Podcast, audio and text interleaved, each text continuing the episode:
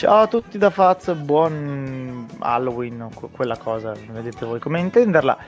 E benvenuti alla puntata numero quattrocentotrentacinque di Bold Online, a ranghi ridotti un po' come Dallas Mavericks, che sono rimasti praticamente senza lunghi, ma ne parliamo eventualmente dopo. Eh, ciao Tim. Ciao. Ciao Nick. Buonasera a tutti. E ciao Lore. Ciao a tutti, buonasera a tutti. Buon Halloween. Dolcetto scherzetto, Lore. Esatto, quando suonavo proprio in questo momento qui. Tra l'altro ho finito tutto. Eh, non io, eh. Ci tengo a precisarlo. Detta così, sembra che sei buttato di faccia. Ci tengo a precisarlo. Dei dolci. Vabbè. Sì, ma, ma tanto ormai non vengono più, è finito tutto. Lorenzo, ma sono le due di pomeriggio. Comunque è tardi per essere certi scherzetti, sono dieci. Tra l'altro sono i più piccoli che sono arrivati dalle sette che, che stanno passando, perché mi hanno veramente finito tutto, e ora sono arrivati quelli più piccoli, quelli di dieci anni.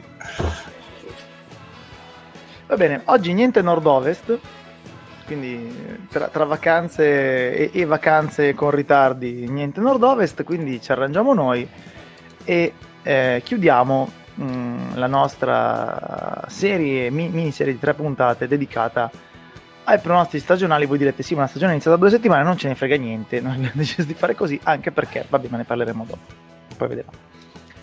Ehm, siamo arrivati appunto a due terzi della carrellata, quindi ci mancano le prime, almeno sulla carta, dieci squadre, e si inizia dalla teoricamente decima, eh, secondo i bookmakers, di Las Vegas e dintorni, che sarebbe anche la sesta dell'Ovest, cioè i Denver Nuggets.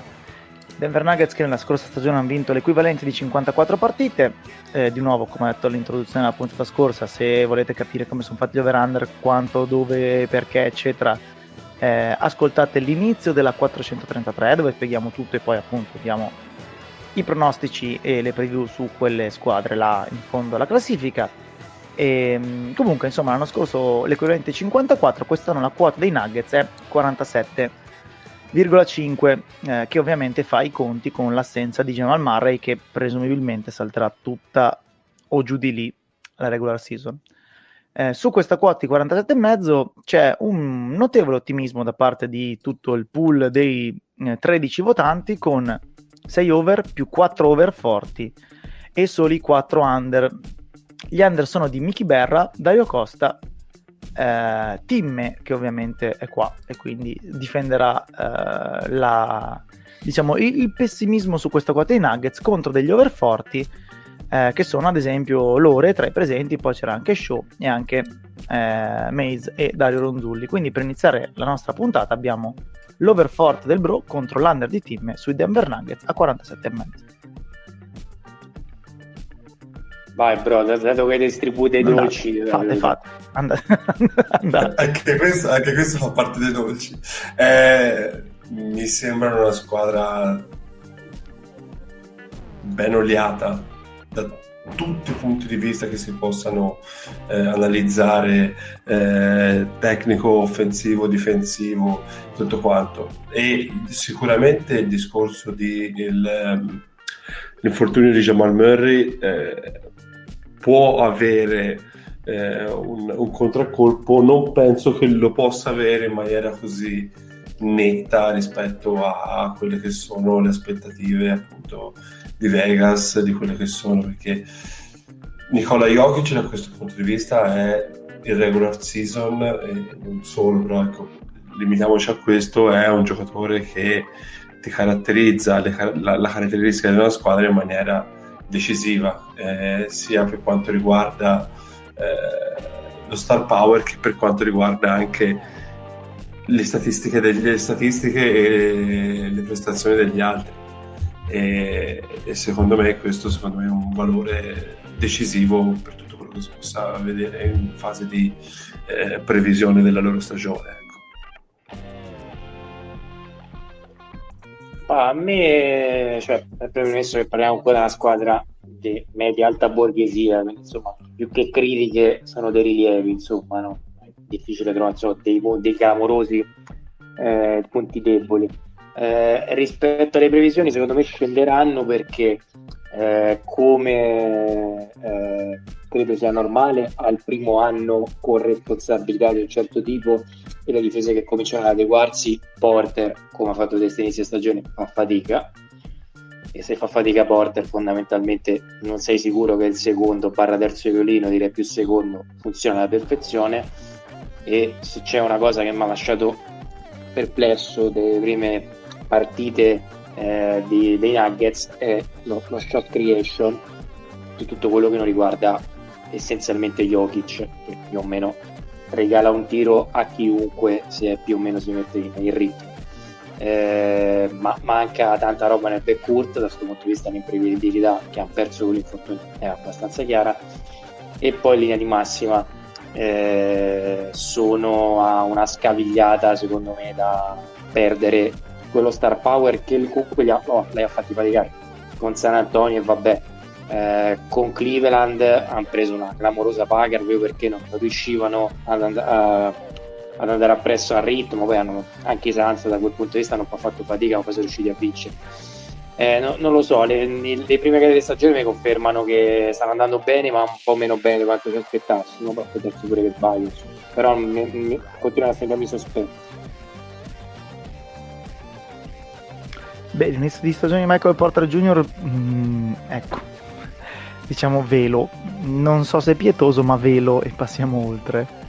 Eh, chiaramente le percentuali miglioreranno, probabilmente non saranno quelle della scorsa stagione. Poi in realtà ci sarebbe da fare un discorso più ampio sul fatto che in questo inizio di stagione le percentuali sono molto basse, eh, ed è un po' un rimbalzo, eh, dico per tutti, eh, non solo per Porter Junior e per i Nuggets, e quindi un po' un rimbalzo alla scorsa stagione che però aveva degli asterischi vari attorno, e quindi magari mh, ha lasciato spazio un po' di più agli attacchi, a prescindere poi da, da altre questioni. Vabbè, visto eh, comunque, come il calcio la, la tiro io che ero subito dietro, eh, loro hanno dato un max fondamentalmente, quindi legandosi a doppio filo a lui e a Jokic, ehm, lui è quello che dovrebbe fare dei miglioramenti difensivi, giusto? Per tirare i tre fatti. Eh... Tra l'altro c'è una, una domanda di un ascoltatore che ci chiede come si fa a costruire un sistema difensivo intorno a Jokic. Allora, i Nuggets non sono brutti, però. Quali sono i pro e i contro? No. Beh, ci metti una squadra che ha delle ali versatili, e da questo punto di vista con Gordon hanno costruito un'architrave difensiva, tutto sommato. Cioè, no, non devi no, costruire devi avere, Jokic. Devi avere questi, devi avere dei... De, de... dei giocatori di grandissima di, degli esterni di grandissima attività sul pick and roll, secondo me, perché comunque Jokic da questo punto di vista va protetto, perché Jokic non è un minus defender, secondo me, eh, da questo punto di vista è un giocatore che comunque la sua stazza eh, anche difensivamente la sa usare, non la sa usare in mobilità, non la sa usare come rim protection, la sa usare dal punto di vista del finire difensivamente sicuramente al rimbalzo e come comprensione per quanto riguarda il posizionamento e tutto quanto, però ecco, gli manca un po' quel finire difensivamente con rim protection, con chiusura rapida delle situazioni mobili. Se te li metti dietro dei, dei, dei, dei veri cani, e sinceramente secondo me Campazzo, Montemorris, Aaron Gordon, questa è tutta gente che lo può fare. Ora è venuto fuori anche in maniera molto tranquilla anche Dozier da questo punto di vista. Eh, secondo me quello è un sistema che puoi, che puoi pensare. Poi c'è i Porter e quelli devi imparare anche a tamponare da questo punto di vista. A- andando, andando oltre, è possibile per una contender permettersi un centro come Jokic difensivamente? Penso di sì. Nel senso che per l'evoluzione eh, N B A d'oggi, fondamentalmente al di là della butad, delle ultime regole che bisogna vedere quanto durano a livello di metro, questa è un'era in cui fondamentalmente eh, tu vai incontro agli attacchi e penalizzi le difese nella maggior parte dei casi.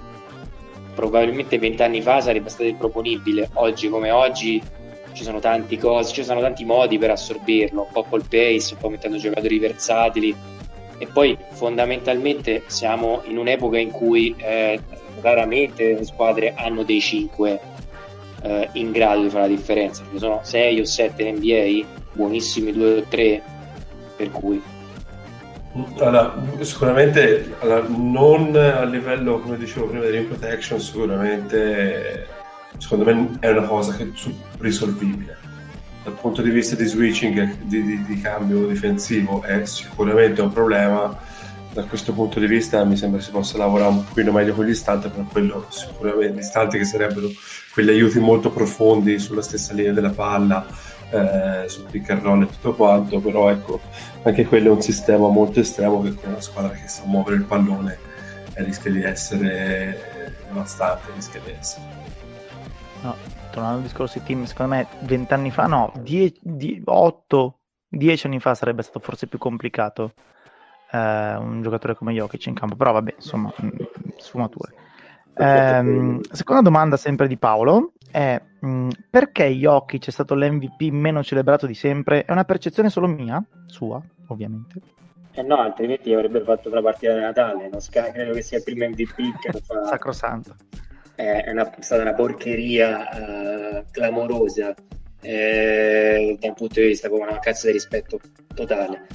Eh, no, è vero, c'ha ragione, ma semplicemente eh, non credo che sia l'M V P che sogni la Lega, non, non, cioè, tutto sommato non fa impazzire nemmeno noi, cioè, quanto abbiamo parlato l'anno scorso di Jokic, non tantissimo in proporzione considerata la stagione, non fa notizia, cioè, non, non so perché lui sì e Doncic no, non me lo spiego a livello di narrativa, al di là che sia anche loro caucasici, qualche punto in comune ce l'hanno, non, non, non americani, però fondamentalmente... secondo me è, è uninspired, cioè no, non, non mh, c- per, per certi versi è tipo Chris Mullin, cioè non, eh, è un incrocio tra un garzone della fattoria come viso militare e, e non, secondo me è difficile esaltarsi, e questo purtroppo è un limite di chi racconta la pallacanestro, ci metto dentro anche noi, però boh, secondo me non, non, in generale attira pochi, pochi entusiasmi, non so a voi che impressione dà. Come Uber Stella, sì. Eh, cioè, l'impressione che sia molto più un giocatore di culto tra i, i, i nerd, come dire, che tra i, i, i generalisti, senza fare come una questione di merito tra le due categorie. Eh, quindi, secondo me, Jokic è un idolo di, di chi approfondisce, è un idolo di chi guarda... su Twitter i passaggi che vanno nelle balle di Michael Porter Junior, che chissà dove cavolo guardava, è un po' meno, non è mainstream, mettiamola così, ecco. Cioè, Sabonis sempre proporzione gasava molto di più, eppure ancora non, non attira così tanto. Ci sta. Bene, Nick, hai altro da aggiungere su Denver in generale? Tu sei over? Allora, sono over perché Eh, teoricamente, a differenza dell'anno scorso, quest'anno torna il eh, pubblico nei, nel palazzetto, e Denver l'anno scorso secondo me aveva perso quello che era il supporto casalingo. Denver è una squadra che storicamente poi in casa fa ha, ha un, un discreto vantaggio sia per l'altitudine sia per uh, il, uh, il palazzetto, che è piuttosto caldo anche durante la regular season. L'anno scorso questa cosa non ce l'avevano e grosso modo secondo me avevano perso quella percentuale di vittorie in più dato da quello, quindi credo che miglioreranno semplicemente per quella cosa lì. Eh, sono partiti secondo me piuttosto forte, cioè li ho visti decisamente bene, eh, sono una squadra che si risolvono nel corso della stagione un paio di gambe infortunistiche, cose così dovrebbero andare bene, non hanno stravolto particolarmente, quindi un premio alla continuità glielo vorrei dare, e poi più o meno il resto è quello che avete detto voi, non, non dispiace. Ok, eh, andiamo oltre, passiamo ai Dallas Mavericks, eh, teorica quinta ad ovest, l'anno scorso l'equivalente di quarantotto vittorie, che è la quota che i bookmakers hanno assegnato loro quest'anno, perché parliamo di un quarantotto e mezzo. Eh, qui invece i pronostici di redazione più sono un pochino meno ottimisti, perché andiamo praticamente all'opposto, abbiamo eh, solo quattro over, di cui uno forte di Berra, e ben nove under complessivi, di cui due forti, uno di Fleccio, che però non c'è quindi niente, e uno di Ciombe. Tra i presenti overlore under io e under anche Nick e Tim. Quindi l'ore adesso di nuovo devi fare sì, sì, la sì. parte dell'over e sei contro un plotone di esecuzione di under. No, io sinceramente chiedevo, avrei chiesto la parola, sinceramente, anche se ci fosse stato qualche over. Ok, allora te la levo. Mi allora pento, te la levo mi... così. No, vabbè, perché mi pento amaramente di questo over. Io pensavo, da... pensavo sai, quando fai le equazioni Doncic è maggiore di Kidd e invece... Adesso cazzi tuoi. No, tacci, adesso conto... difendi l'over. Fa niente. Invece mi rendo conto che Doncic ma taccio Kidd l'avevo un po' sottovalutato, l'avevo, l'avevo sopravvalutato, decidete un po'. Eh, no, io sinceramente pensavo sulla struttura della squadra dello scorso anno, sul fatto che comunque mi sembra una delle costruzioni di roster, eh, quindi vi do il mio motivo, eh, molto adatta a, quello, a una squadra che deve girare su appunto il gioco di Luka Doncic. Le prime partite sono state un po' della serie no no no no questa è la mia squadra, non è la squadra dello sloveno, e questa è una roba che io mi potevo un po' ci si poteva immaginare, perché comunque il, il, il curriculum di Kidd è quello lì, però non pensavo potesse essere ecco così determinante anche fin da subito. Poi loro hanno fatto una buona partita, cioè è che questi non, non, non so perché odia lo spacing, non ho capito perché Kidd ce l'ha con lo spacing, che cosa gli ha fatto, che tra l'altro non lo so, non, non, non so non so spiegarlo, quindi io chiedo, ah, io chiedo scusa e dico potresti cambiare. No, così come non chiederai eh, mai scusa per i pronostici sui Celtics, non chiedi scusa manco per queste team, eh, allora, prendiamola molto larga. Intanto le vibrazioni che arrivano dalla dirigenza della proprietà fanno riecheggiare nel, così nell'area O D M. C'è questo O D M che nonostante due decenni di successi riecheggia abbastanza, onestamente, perché adesso non voglio dire che hanno sculato due volte, una volta con Dirk e l'altra volta con Luca, eh, però obiettivamente la dirigenza di Dallas negli ultimi, boh, facciamo nel post Nowitzki, da quando Dirk è invecchiato, forse addirittura negli ultimi dieci anni post titolo, praticamente non ne ha presa mezza, eh, perché le scelte al draft sono tutte state semifallimentari, appunto, a parte Doncic, eh, non hanno fatto particolari cose via trade, non hanno trovato gemme nascoste, eh, boh, in tante, in tante stagioni si è andati avanti grazie al genio di Carlisle, e quindi vabbè, insomma, questa cosa qua, al di là poi degli scazzi tra Donnie Nelson e Arala Bob e tutto il resto, quindi diciamo che Cuban dagli ultimi tre quattro anni mh, sta uscendo abbastanza ridimensionato e abbastanza, appunto, con qualche, qualche ombra da O D M, eh, che è un insieme di gioco per owner di merda che non è seguito. Eh, restando su questo, a parte la vergogna che Jason Kidd si trova ad allenare prima Giannis e poi Luca, cioè, che voglio dire, ci sono allenatori che ucciderebbero credo tre quarti della propria famiglia per poter avere una chance del genere in carriera, lui due, e la prima è andata male, questa vediamo. Eh, io credo che quarantotto per quanto a Ovest va bene, anche se magari un Ovest mh, con mh, meno mostri rispetto al passato recente. Per quanto a Ovest, quarantotto con un giocatore come Doncic mi sembra abbastanza uno, uno standard obbligatorio. Alla portata, oh, sicuramente. Come lo, come lo è, se vogliamo, per gli Warriors con Steph, eccetera, eccetera. Quindi già ev- eventualmente non arrivare a quarantotto o nei dintorni, poi bisogna vedere quanto under si è, non è un segnale bellissimo. Mm, e... diciamo sulla, sulla fiducia, o meglio sfiducia, io ero stato un po' sotto. Queste partite purtroppo hanno confermato mh, le impressioni, al di là della cosa dei quindici giocatori in campo in gara uno, che mh, ne parlava abbastanza diffusamente Tim McMahon, che segue comunque da vicino Dallas da tanti anni. Questo era un, una sorta di momento di amore fraterno tra tutto il roster, perché dopo anni sotto il giogo di Carlisle volevano un momento di appunto gioia e fratellanza, quindi giocare tutti insieme, vabbè, chi se ne frega, quello lo puoi anche concedere. Mm, qui ci sono questioni tattiche, anzi tecnico-tattiche abbastanza significative, come diceva Lauri lo spacing eh, e, e, e altre. Diciamo che tra tutte le cose che ha proposto e propone Kidd, l'idea di levare un po' palla dalla mano di Luka mi piace. Eh, ovviamente di farlo con moderazione e, e trovando delle alternative credibili. Kidd in questo momento ha lo status per farlo, perché Luka, non dico che abbia voluto Kidd, ma è sicuramente più contento di Kidd che di Carlisle, quindi è disposto a concedere qualcosa in più. Mm, mi sembra tutto un equilibrio abbastanza delicato, e quindi una situazione che magari senza diventare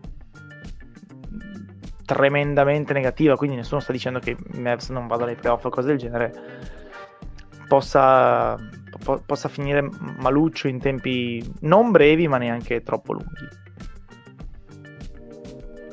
Tim e Nick? Ma io personalmente l'ho, l'ho visti all'opera quando hanno giocato contro di noi l'altro giorno, e eravamo presi tipo un parziale tipo di venticinque a uno, una roba del genere, insomma, praticamente insomma, eravamo già finiti. Quella partita l'hanno, l'hanno cioè Kidd era fermo, non, non aveva una, una più men- la più pallida idea, stava gettando la spugna tecnicamente, la, non l'ha persa solo perché San Antonio è una squadra ancora eh, in via di formazione, e perché la, la squadra praticamente la Doncic era completamente fuori dal contesto, gliel'ha fatta vincere Jalen Brunson, che praticamente ha fatto dodici minuti in cui fondamentalmente ha ripreso i compagni e li ha fatti tornare a giocare a pallacanestro. Ecco, a me la, la cosa che spaventa più di tutti è il, il calo di tensione emotiva rispetto a Carlisle. Una cosa, era impossibile, al di là del discorso tecnico, che Dallas mollasse così una partita eh, nei primi dieci minuti. Lo stesso Doncic non mi sembrava particolarmente interessato a quella partita lì. Poi una volta che Brunson l'ha rimessi sulla cartina, ok, hanno ricominciato tutti quanti a giocare a pallacanestro. A me spaventa quello, un po' come hai accennato prima, cioè che fuori dal despota, che probabilmente lo era, e non è detto che per farli marciare non servisse quello, ho l'impressione che sia una squadra molto molto più eh, stress free, e a ovest eh, rischi che lo paghi. Aggiungiamo eh, i problemi fisici di Porzingis, che già salta con la partita attualmente in corso, la terza gara consecutiva per problemi alla schiena, che non è un, una bella sirena che risuona, e non la sirena del Pride, un'altra sirena. Mi metto in coda alle vostre preoccupazioni, perché sono anche le mie. No? Non è una squadra che mi sta piacendo per quello che vedo, eh, più fuori dal campo che dentro, in realtà, perché dentro non, non, non sono estremamente diverse dall'anno scorso quello che si vedo, e non la vedo come una cosa negativa. Non ci sono nemmeno troppe evoluzioni, ma mm, sarebbe stato strano il contrario, ecco. Non, non è stata una season particolarmente lunga per nessuno, con un cambio allenatore, ma mm, credo che insomma si vedrà nel corso dei mesi la cosa. Eh, io credo che c'è un altro problema che sorge, ovvero che questo qua era una squadra fondamentalmente bruttina con una super super super stella. Però la squadra bruttina sono, era fatta da giocatori che tu dici, però Carlisle da questi qualcosa di ottimo ci tira anche fuori, qualcosa di buono ci tira fuori, che la stessa cosa riesca a farlo Jason Kidd. Ci sono più che un paio di perplessità in merito, cioè, io non, non so se Brunson, se Bullock, se Tilichina diventano, grazie a Kidd, dei... Dei, dei buoni start o roba del quindi genere. Secondo te il roster dell'anno scorso era mh, inferiore, diciamo, al record ottenuto, e un po' di mano di Carlisle c'era? Allora, mh, forse no, cioè nel senso, secondo me il roster dell'anno scorso ha ottenuto quello che doveva, però credo anche che Carlisle stesse un attimo a fine ciclo lì, quindi mi, mi va anche bene che abbiano vinto qualcosina in meno. Però se l'anno scorso vedere quel roster, dicevo, non è un roster particolarmente brillante, cioè nel senso, non so voi le altre squadre che fanno i playoff ad ovest chi vedete con un roster peggiore di loro, io no, non me ne vengono tantissime in mente, ecco. E, però dicevi c'è Carlisle, c'è Doncic, qualcosa si inventano, qualcosa, e qualcosa sono inventate tutto sommato, però ne- nemmeno ne- nemmeno una roba così rivoluzionaria, cioè, l'anno scorso io pensavo Doncic potrebbe vincere l'M V P e loro finire top quattro d'Ovest, non è successo nessuna delle due cose. Comunque hanno fatto una stagione decisamente dignitosa, hanno avuto anche una serie con i Clippers dove tutto sommato qualcosa di interessante si è visto, e adesso siamo al tavola rasa. Eh, allora, Kidd non è un, un, una completa sciagura dal punto di vista dell'allenatore, cioè non è, non è una capra. Kidd sa fare quelle cose, fa, ha delle scelte e delle fissazioni che non sono decisamente buone, ha dei modi di comportarsi decisamente rivedibili. Sono molte cose di Kidd che non mi piacciono, ma non è un allenatore incompetente, completamente incompetente, cioè non è un, gioco, un, un allenatore che metti lì e non ti porta ai playoff. Secondo me i playoff li fanno. Eh, il loro record sarà almeno in regular season ottenibile, non è sicuramente l'allenatore che ti porta a fare i pass in più, cioè basta vedere i Bucks da quando hanno, sono andati via Kidd, sono passati da vincerne quarantotto così a sessanta l'anno e titolo l'anno scorso, eccetera eccetera. Quindi che ci sia un po' di preoccupazione c'è, che è una squadra un po' ferma e con un roster che non mi pare fortissimo né con, poten- con tantissimo upside, eh, è una cosa vera. Che le mosse dirigenziali sono preoccupanti, di, di finire preoccupanti, cioè le mosse che stanno facendo i Mavericks, le avessero fatte i Kings l'avremmo massacrati, e yes. Grosso modo stanno facendo le stesse cose che fanno i Kings, eh? Mettersi gli amici in dirigenza, mettere gli amici a allenare, chiamare le vecchie glorie a prendere dei ruoli, eh, cominciare a muoversi facendo incazzare la stella, ma poi sentendo la stella per cercare di farle a, a far pacificare le cose. C'è un, un sacco di confusione, problemi nella dirigenza, insider o comunque analisti fatti fuori perché non dicono quello che vuole sentirsi dire qualcun altro, cioè è una franchigia veramente disfunzionale, almeno quello che trapela è veramente una roba molto disfunzionale, e quindi le preoccupazioni ci sono. In campo comunque pur sempre la squadra di Luka Doncic, quindi io non credo che saranno così tremendi, io credo che saranno tranquillamente in zona playoff. Io sono, sono d'accordo, ovviamente il discorso, il discorso di Kidd è un discorso di fissazione, come hai detto giustamente te Nick, che secondo me ha fatto il quadro perfetto, non è un incompetente, a lui dobbiamo tanto anche poi Giannis da questo punto di vista. Il problema è che iniziano ad essere fissazioni noiose, soprattutto, soprattutto in questo momento, in questo momento di, eh, di, di come viene vista la pallacanestro a certi livelli.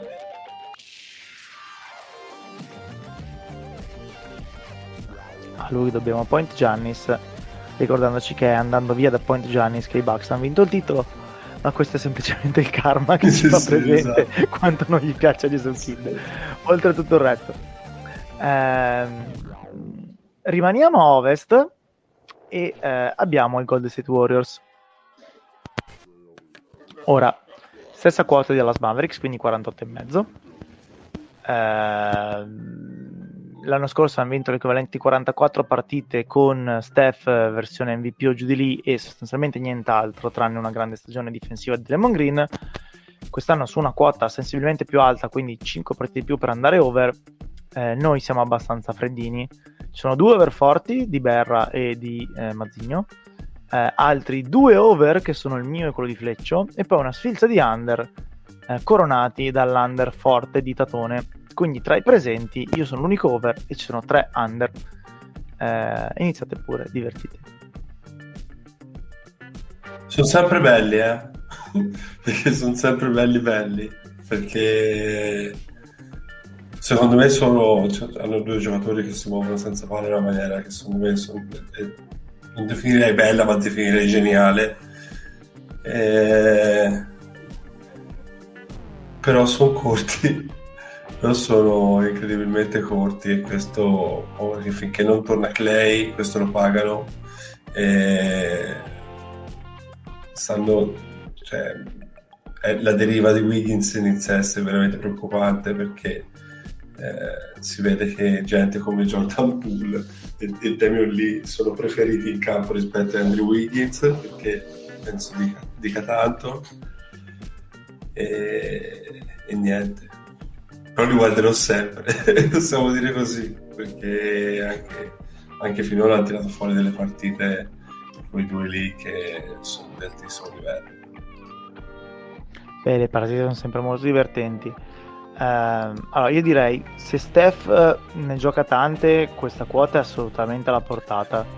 Eh, tenete anche conto che con Steph in campo gli Warriors sono tipo il quinto o sesto attacco N B A, senza Steph hanno un offensive rating che è offensive, nel senso per il gioco della pallacanestro.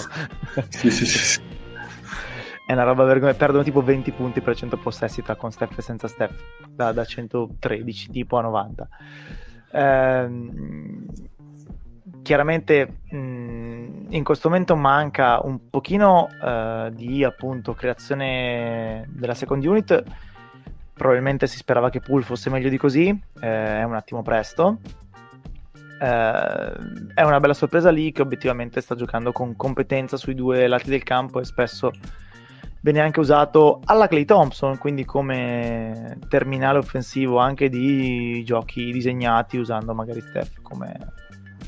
come non è solo raccom- eh. raccomandato perché è cognato no. di Steph. Ecco. Esatto, no, no, sta meritando, sta meritando tutti i minuti che ha. Eh, per il resto, ma Wiggins, guarda, però, secondo me dobbiamo sempre mh, dividere il giocatore dal contratto. Il giocatore ha, diciamo, facciamo che stiamo a centoquaranta possessi a partita, sia in attacco che in difesa, che ti fanno dire cazzo sì, questa era una prima scelta assoluta. I sessanta possessi sia in attacco che in difesa che ti fanno dire ehm, una squadra di Shanghai o forse una di Eurolega avrebbero bisogno di un'ala versatile che gioca così. No, no, l'Eurolega no. No, io però, ecco. ti dico, però ti dico, è il mio è il lamento finale di un uomo ferito che c'è sempre. Eh, ci credo, certo. Però è devastante, appunto. È un, un giocatore che nel, nel suo interpretare la partita è preso e messo lì. Eh, non ha continuità di lettura, una continuità di pensiero, una continuità di intensità e scelte. È una roba che ti lascia così, perché poi il talento, ragazzi, è cristallino e rimane così, eh, perché quello. Però, ragazzi, cioè, è uno de- delle pe- delle- dei peggiori decision maker che io abbia mai visto su un campo a pallacanestro rispetto, rispetto al talento che ha, ovviamente. Facciamo questo rapporto qui, è veramente una roba preoccupante. Sì, in ogni caso questa quota secondo me prescinde abbastanza Klay, nel senso che credo sia tutti abbastanza d'accordo che per la regular season degli Warriors sarà irrilevante o giù di lì. Qualcuno vede un Klay Thompson che entra e boom, sposta. Eh, secondo me si parla anche un pochino poco che lei potrebbe essere veramente l'ombra del giocatore che è stato, perché eh. l'infortunio che ha passato non sono infortuni di poco conto, sono infortuni che spesso lasciano il segno, fortunatamente non per giocatori della sua stazza. In genere mh, il legamento al tendine dà problemi decisamente peggiori a giocatori più pesanti o comunque distanza più grossa. Per esempio Cousins ne ha completamente uscito distrutto, Rudy Gay ne è tutto sommato uscito no, non malissimo, ecco, il giocatore di prima non lo è. eh, Klay ha avuto un infortunio più un infortunio molto pesante al ginocchio, cioè parliamo veramente di un giocatore da, da rifare, quindi io sugli Warriors preferirei guardare questi più che immaginarmi il valore aggiunto di Klay Thompson, che vedrei ora come ora Klay Thompson come qualunque aggiunta che può fare una squadra di quel livello lì a metà stagione, da vie traverse, scarti, trade, tagli, roba del genere, e tutto quello che viene in più fa bene. Però realisticamente direi che Klay Thompson è un giocatore che vediamo a roster il prossimo anno, e quest'anno rivediamo magari qualche sua comparsata così durante l'anno, però credo che Per, uh, per realismo di, di previsione, vogliamo chiamarlo così, per, uh, sì. cioè, credo sia più sensato considerarlo così rispetto a fare troppi soldi sul cassetto.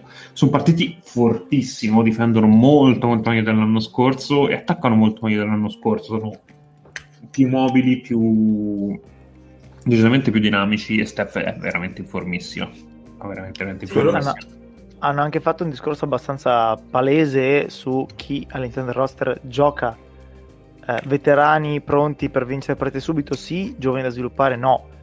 Eh, eh, quindi, sì. Che è una dichiarazione abbastanza significativa. Poi insomma diciamo che il giocatore del primo anno non è così fondamentale farli giocare, si, si sviluppano lo stesso se al primo anno guardano i fenomeni, non è quello il punto. Eh, magari se per tre anni lasci in panchina che diventano situazioni complicate, però insomma lascia anche intravedere forse, forse la possibilità che i Warriors si impacchettino un po' di sta gente, Moody, Kuminga, Wiseman, eh, per un giocatore che eh, ha una finestra di rendimento ai massimi livelli che si sovrappone a quella di Steph e Draymond e forse Klay Thompson, cioè due anni tipo.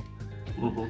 Eh, poi vediamo, eh, è, è una situazione abbastanza rara perché è difficile vedere una squadra che mh, si presenta con un giocatore che è praticamente un M V P e um, almeno un altro che eh, nel passato recentissimo ha spostato a qualsiasi livello ed è ancora uno dei difensori migliori che c'è in giro, e anche con così tanto talento giovane, con così tanti asset giovani, quindi è una situazione abbastanza, come dire, eh, particolare. Non so che strada prenderanno, no, non ho veramente idea. Io però su Klay mi permetto, ma giusto un appunto, di dire che il grosso problema di quando rientrerà me non è offensivamente, eh, ma difensivamente sicuro, perché secondo me offensivamente è quel tipo di giocatore che anche con dieci chilometri orari meno rispetto a prima è un giocatore che comunque questo sistema qui fa il suo, non, non, non spacca il mondo come faceva quando era ovviamente al cento per cento, per questo siamo chiari, ma è difensivamente che secondo me Thompson rischierà di essere problematico nell'inserimento, problematico, poi non, non è problematico, però ecco, sicuramente pagherà un pochino rispetto a, a quando stava bene. Ah, sai cosa? Klay era il difensore sul point of attack di questa squadra, eh, quindi quello che, permetteva Steph, quello che permetteva a Steph di nasc- tra virgolette nascondersi e, o di sprecare meno falli o varie ed eventuali. Adesso probabilmente sarà un difensore eh, solido, mm, facciamo un, un caso ragionevole, un difensore solido, versatile, però mm. che non può più marcarsi gli uno che ci sono in giro. E questo nell'economia degli Warriors cambia tra, tra il tantissimo e il, il super, ecco. Sì, sull'offensivamente invece non sono per niente preoccupato, vi dico la verità, già da quest'anno. Va bene, mentre i Mavericks eh, cercano di far rientrare in partita il Sacramento Kings, eh, ci spostiamo nell'altra conference. Però apprezziamo l'impegno, perché no? Sì, sì, no, no, assolutamente. E andiamo a vederci i Miami Heat, sempre con la quota di quarantotto e mezzo, la stessa appunto di Dallas e di Golden State. Eh, l'anno scorso hanno vinto l'equivalente di quarantasei, una stagione che poi però ai playoff è finita decisamente male, e eh, siamo divisi praticamente a metà perché ci sono cinque over più un over forte e sette under, quindi più o meno insomma siamo a metà. Eh, il dettaglio è che eh, diciamo tra noi eh, partecipanti al podcast ci sono quattro under e poi l'over di show e l'over forte di team, quindi qua saremmo un po' più under, ma ovviamente c'è l'over forte di team che eh, fa da contraltare e per il momento mi sembra abbastanza centrato l'over forte di team, ma adesso ci arriviamo. Quindi team, parti pure tu col tuo over forte su Miami. Ma eh, premesso che Miami eh, l'anno scorso ha underperformato eh, da quasi tutti i punti di vista, eh, però Uh, e, e credo che questo abbia pesato particolarmente nel giudizio anche di quest'anno. Ho immaginato di dover fare uh, una via di mezzo tra l'eccellente stagione di due anni fa, al di là della bolla, della finale, e di più o meno cercare di inquadrare quello che avevano fatto l'anno scorso, che mi sembrava intrapreso con una direzione di crescita, cioè non hanno speculato tantissimo sull'anno scorso, ma sono più o meno rimasti gli stessi, cercando di sviluppare Adebayo e non, eh, non andando eccessivamente in rush per cercare di mantenere uno status che probabilmente l'anno scorso non erano in grado di mantenere, e, e alla fine Allora, all'inizio ho visto un, un Adebayo che effettivamente continua ad andare avanti, e già solo questo secondo me significa che ne vincono qualcuno di più, e per il resto poi ce ne è una squadra rodata. Duncan Robinson mi sembra proprio lo spoltra, lo spolstra maker per eccellenza. Butler sono anni che è più o meno a quel livello lì, in più ci hanno messo anche un po' più di cazzimma e di difesa con P J Tucker, che è un veterano che probabilmente gli, gli dà anche una presenza di spogliatoio eh, che non avevano l'anno scorso. Oltre a questo hanno fatto il cambio in guardia con Lauri playmaker, in playmaker che sinceramente mi sembra un upgrade notevole, per quanto Lauri non sia più quello che magnificavo all'epoca. E tra le altre cose, quello che non avevo considerato era un upgrade ulteriore di Herro, che mi sembrava un po' eh, per cui immaginavo ci volesse un po' più pazienza, quindi ecco, non mi ha sorpreso particolarmente il cinque uno, però vediamo. Ora, Herro, ora io, innanzitutto io vi, vi spiego il mio under, che è una squadra che a me piace non è facile da questo punto di vista, è una squadra che a me piace. Il mio under soprattutto pensato sul load management, eh, perché comunque la squadra credo sia buona, credo sia valida, ma credo sia un po' avanti con gli anni in certi aspetti, soprattutto, e con gli anni anche su assicurazioni fisiche che vogliamo avere verso i playoff. Per il resto Herro l'anno scorso un po' patito, a un certo punto era anche non, non, è, non è mai stato secondo me un problema, però sembrava che appunto underperformasse in maniera eh, totale, quando poi ci siamo dimenticati che lui fondamentalmente prima il rookie wall non l'aveva mai preso, e penso che l'abbia preso in pieno l'anno scorso. Quest'anno è... quest'anno sinceramente ha giocato le prime partite dove sta facendo tutto nel ruolo di point guard, nel ruolo di shooting, più, più da point guard che da shooting guard, è giocatore di creazione totale a questo punto, che non puoi mai lasciar solo, perché comunque al tiro, a letture, finte, tutta questa, questo, questo arsenale qui che lo rende veramente super. Come dicevamo l'altro giorno nella chat del male, è una squadra che al momento non sta segnando eh, con grandi percentuali, ma che se il mette a posto, poi anche da questo punto di vista c'è, ci sarà un pochino da rimettere a posto le percentuali, mi viene a pensare bene, mi viene a pensare, a parte sul discorso appunto del load management, perché Lauri, Butler, Tucker, eh, se vogliamo anche poi quando non ci saranno loro, devi affidare ai Markieff Morris, devi affidare a Max Struss, devi affidare a questa gente qui che per pochi minuti va bene su un lungo minutaggio, insomma, ecco. Sono d'accordissimo sui dubbi, non sul loro assoluto, specie in serie di playoff, ma su la profondità in regular season, anche se per ora eh, insomma anche i Struss del caso hanno giocato più che bene.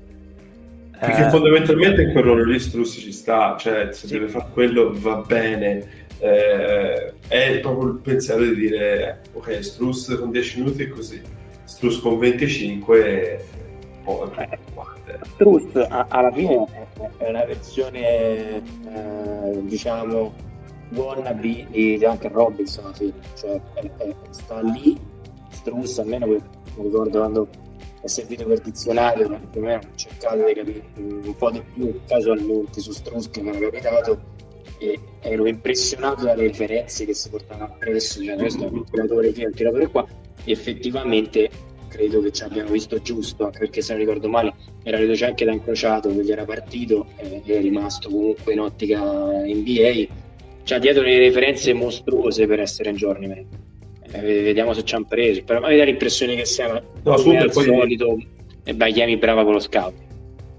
Sì, ovviamente Duncan Robinson ha un, decisamente un altro gioco off the ball, no, lui è un po' più stazionario eh, rispetto a Robinson, però esatto, però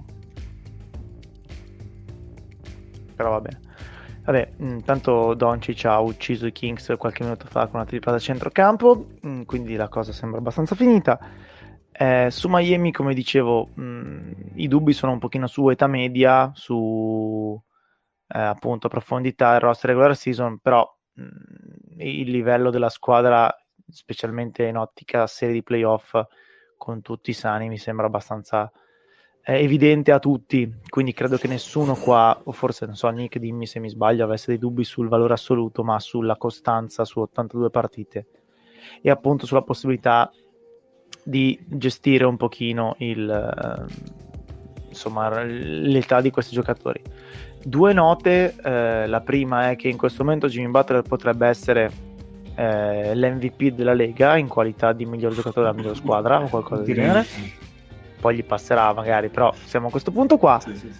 E, e l'altra è che, dicevamo prima, Miami non segna tanto, però in una stagione in cui tra virgolette nessuno segna tanto, quindi gli attacchi sono un po' spuntati, eh, questa cosa potrebbe essere insomma abbastanza sì, rilevante per, per perché il... loro, loro non segnano, però difensivamente sono dei bastardi, sono, eh. sono veramente una manica di bastardi tutti in campo pronti a mettere i diti ora, gli orifizi più dilla, più dilla come la dice Ciombe, dilla pure come la dice Ciombe, vai vai. No, l'ho detta io, l'ho, de- l'ho detta io quella roba lì, questi mettono anche i diti in culo, mettono anche però, eh, però è questo Nick, ragazzi, Nick, perché fondamentalmente Nick scusami, vuoi metterlo come titolo della puntata, diti in culo?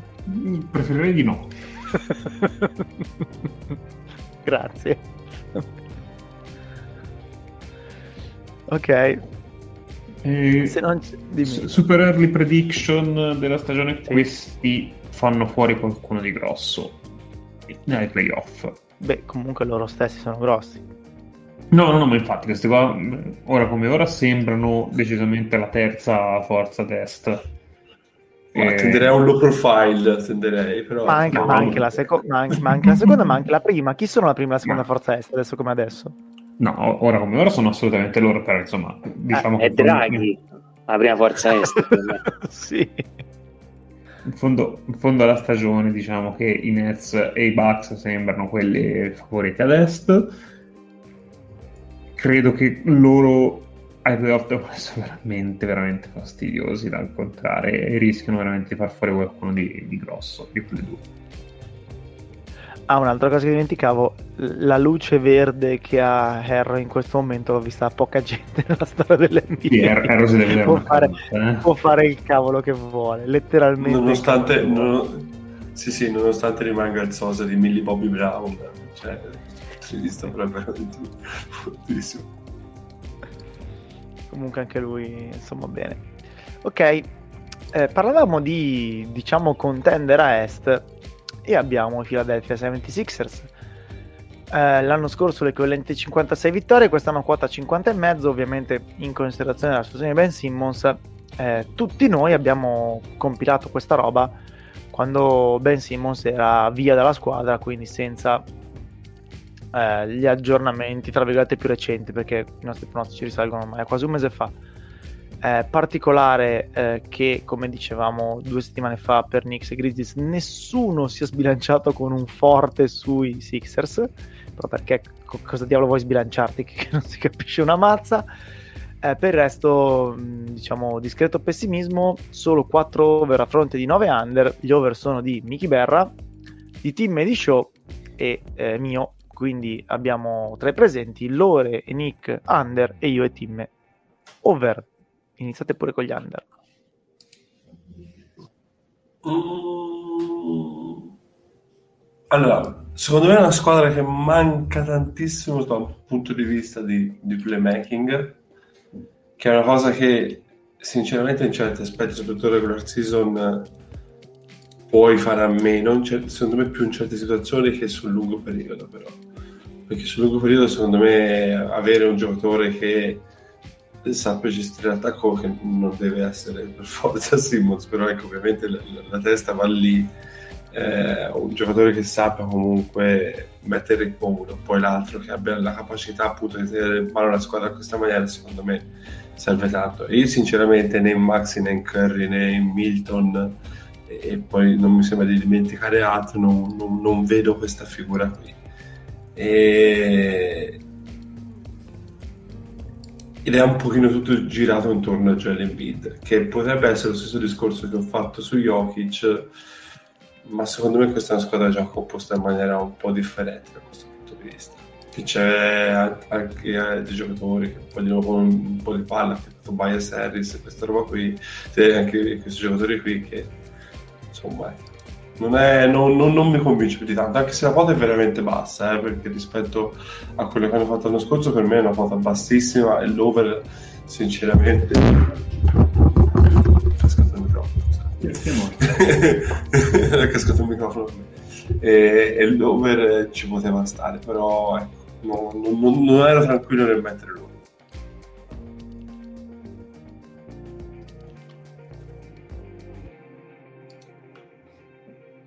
Eh, io il mio over-under lo, me lo sbrigo molto più facilmente.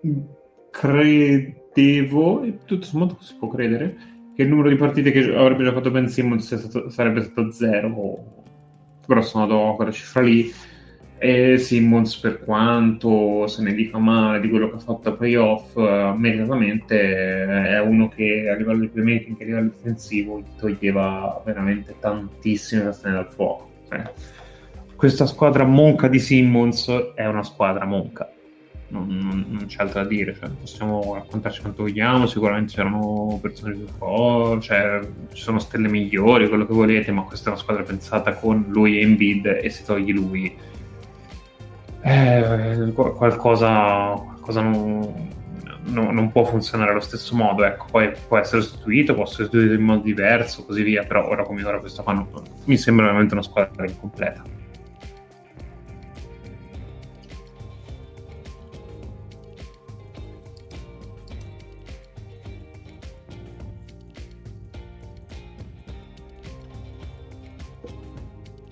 Anche il microfono di Fazza. Fazze? Esatto. E... Mi sentite? Ora sì. Sì, adesso sì, sì, sì, adesso sì, funziona. Sì. Boh, sì, sì. Chissà cosa. Vi dicevo, il mio, il mio over eh, è, è giustificato dal fatto che mh, vabbè, questa squadra resterà monca e non si scappa da qui, a prescindere da quello che succede con Simmons, almeno brevissimo sarà monca, però io mi aspetto, ne avevo parlato anche con, con Dario nel, nel primo episodio di Ervis Mara, io mi aspettavo una stagione in cui questi scendono in campo con la bava alla bocca e eh, si mangiano tutti quelli che devono mangiarsi, cioè dieci squadre est che stanno sotto e sette otto squadre ovest che stanno sotto. In realtà fino a qui questa cosa non si è vista, eh, quindi a posteriori ovviamente rivaluterei questa, questa posizione. Eh, però insomma non è successo ancora niente, hanno giocato sei partite quante, non ne so, quindi vabbè, insomma, niente di particolare, mi aspettavo sicuramente un po' di, di come dire, di, di fretta, di urgenza, di acqua alla gola in più, invece per il momento stanno, stanno tranquilli al loro posto. Eh, l'unico che sembra aver la bava alla bocca è Tybull, vabbè, ma lì insomma è fatto, è fatto un po' diverso da spiegare esseri umani, quello lì mi sa. Vabbè, io l'over l'avevo messo perché davo per scontato che quando ho fatto praticamente la... mi sono voluto fidare praticamente di, di Morey, e ovviamente Morey mi ha fregato, perché ero convinto che insomma avrebbero trovato una soluzione, invece ci siamo ritrovati nella marmellata, eh, invischiati nel abbiamo quattro anni bla bla, e io sinceramente mh, è un altro discorso, quindi non la faccio troppo lunga, però insomma in linea di massima dà l'impressione che i Sixers siano un po' imprigionati tra vari ego eh, abbastanza importanti che girano per la franchigia. In questo momento hai una contender, per quello dovrebbe essere, che fondamentalmente parte con Maxi, che a me piace un sacco, ma non è ovviamente materiale da, magari ci smentisce e sarei contento per il ragazzo, però non sembra materiale da, da anello, nemmeno qualcosa che ci arriva decisamente vicino, magari può essere nei prossimi anni. Mi manca una star eh, e guardando il Murray di oggi, linea di massima provare a fare uno scambio non sarebbe stata una cattiva idea, però è così. Quando ho fatto lo, lo, l'over speravo che avessero risolto, eh, se non risolvono temo che le cose prima o poi andranno a sud, anche perché a parte la partita che hanno vinto con gli Hawks, hanno fatto veramente fatica con le altre, eh, con Embiid sprecato un sacco.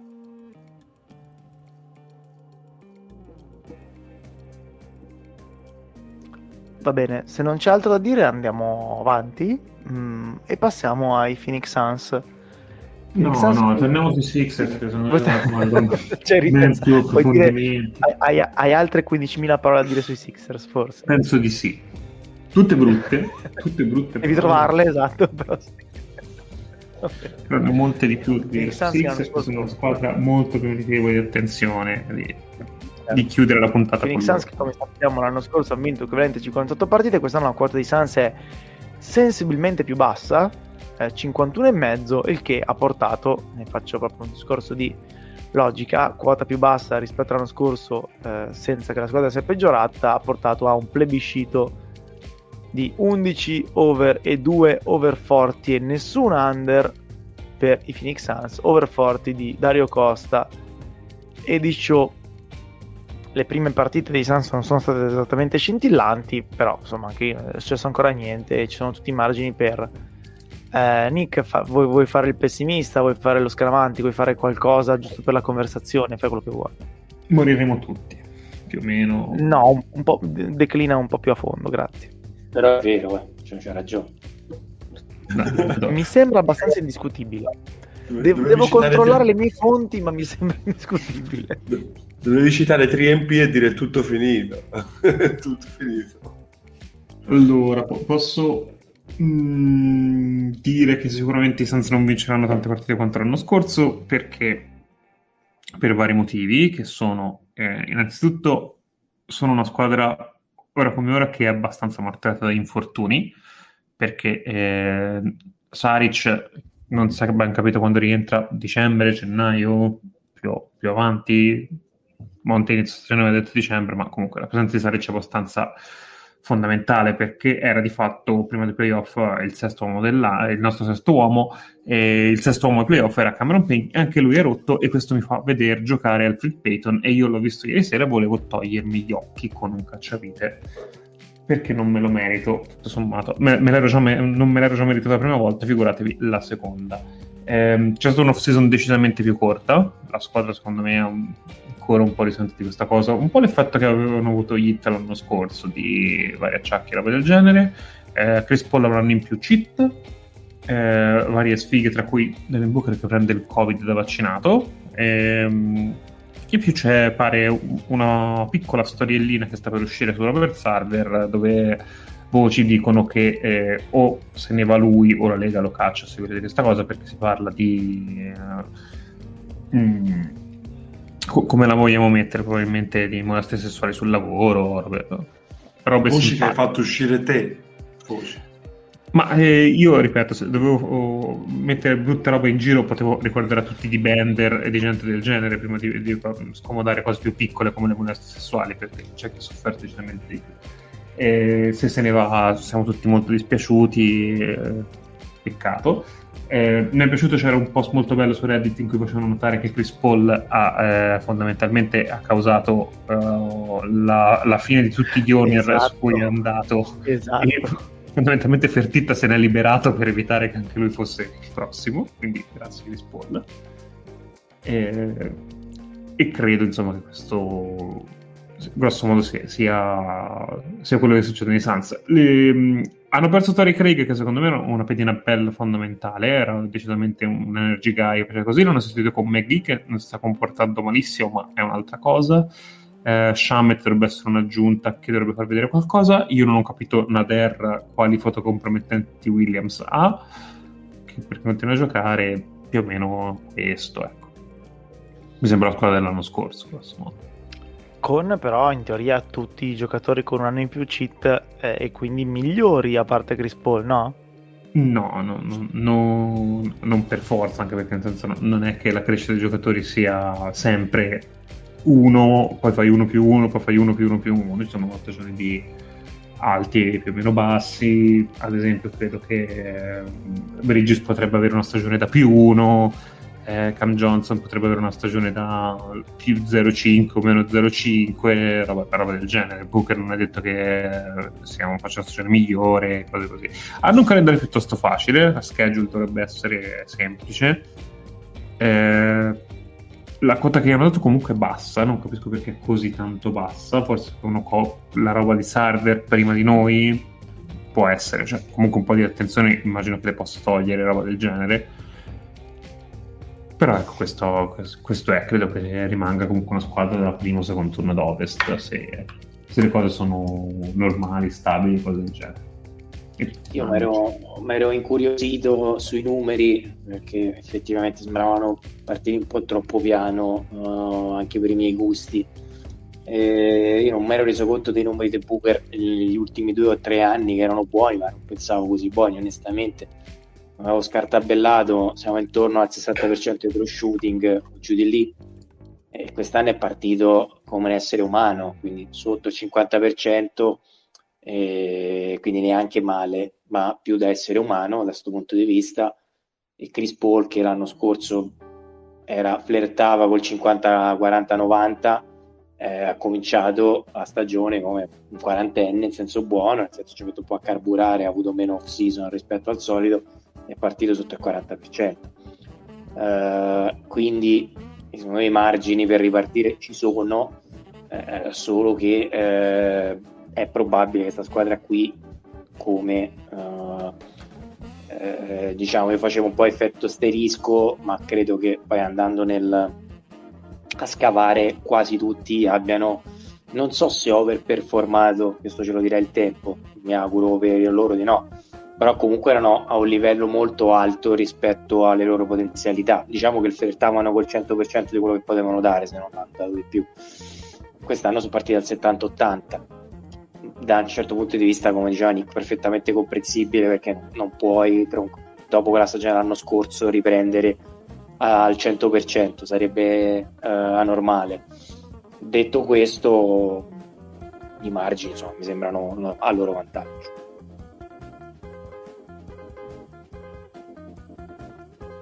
Lore? Vedete tutto voi shit fondamentalmente. No, solo sulla questione che secondo me è una questione di ripartenza per tutte le questioni che ha detto Nick in precedenza, e non penso che la situazione Eton in questo caso abbia influito sulle prestazioni, però è sicuramente una cosa spinosa, questo è sicuro.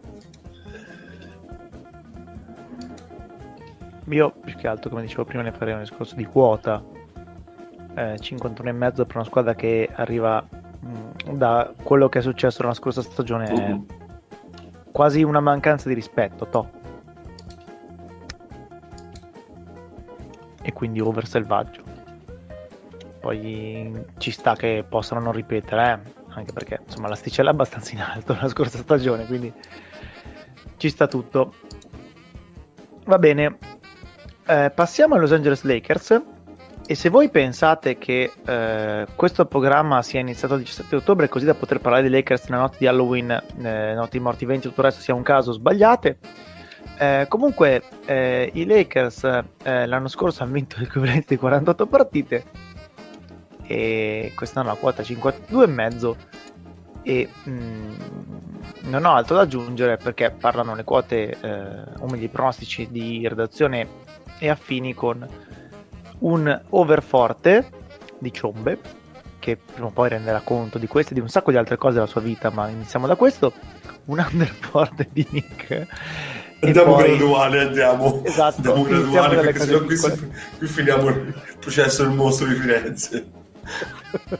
Iniziamo dalle cose piccole, e poi abbiamo altri tre over di eh, Dario Costa, Dario Vismara e qui presente Tim, così ci fa anche un punto di vista ottimistico sui Lakers, e gli altri under, quindi mio, il Broni, eh, scusate, Show, eccetera, eh, Fleccio ovviamente, no, credo non conti. Quindi l'under forte di Nick contro l'over di Tim per i Los Angeles Lakers nella notte dei morti viventi. Beh, bello, questo potrebbe essere un, un film che vedrei. beh, beh, voglio dire, Mello con la faccia squagliata. Ah no, scusate, niente, andiamo avanti.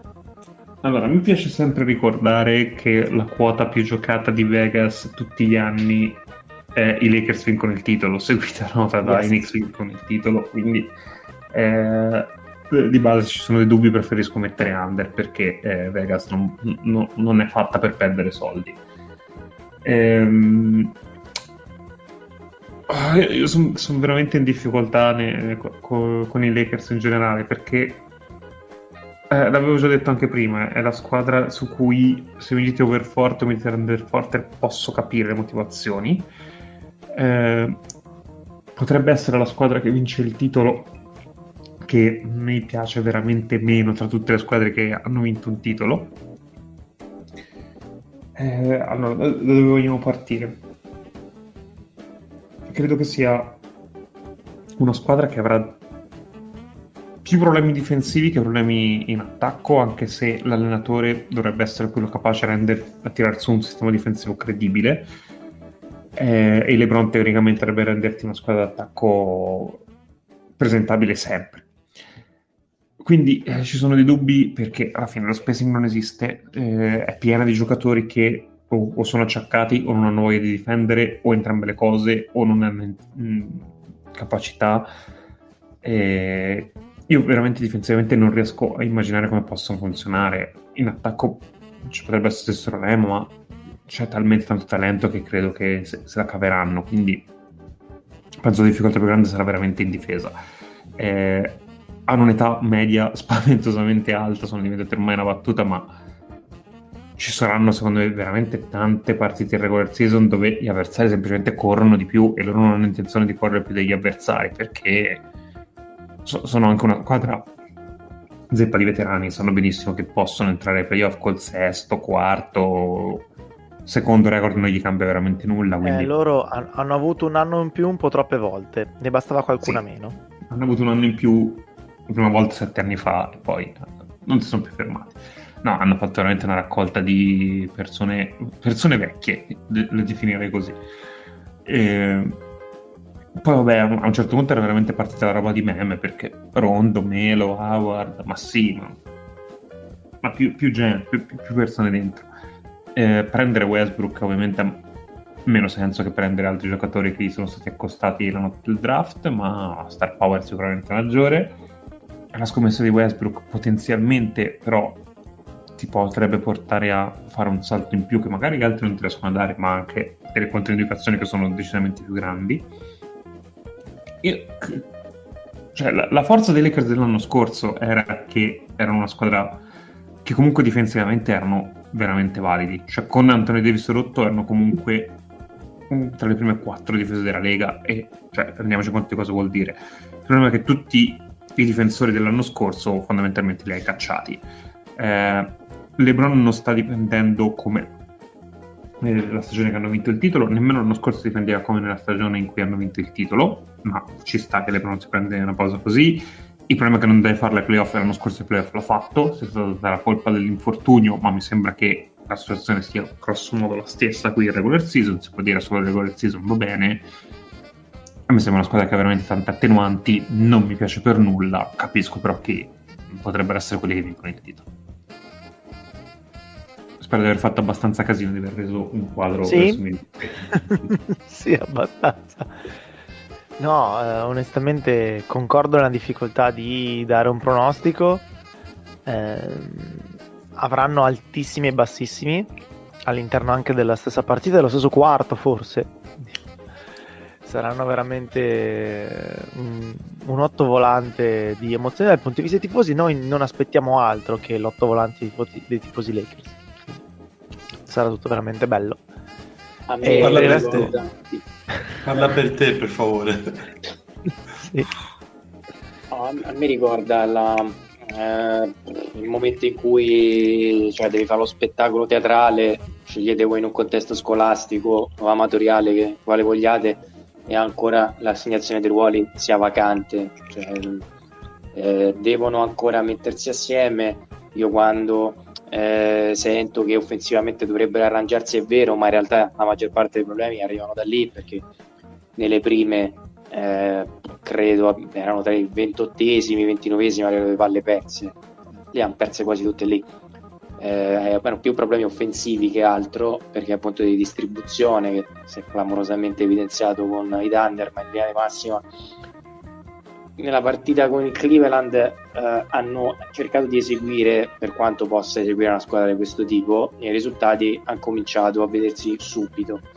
eh, concordo su Faz che sarà sicuramente un alti e bassi continuo eh, e inaspettato, però secondo me si sottovaluta il fatto che ormai Melo è, è entrato nella sua terza parte di carriera e, e che da l'anno scorso ha finito eh, tirando da tre col quaranta abbondante di per cento, stanno flirta col cinquanta, si è diventato un po' quel tipo di nuovo specialista che serve come al pane Lakers per creare un minimo di spacing che va e viene.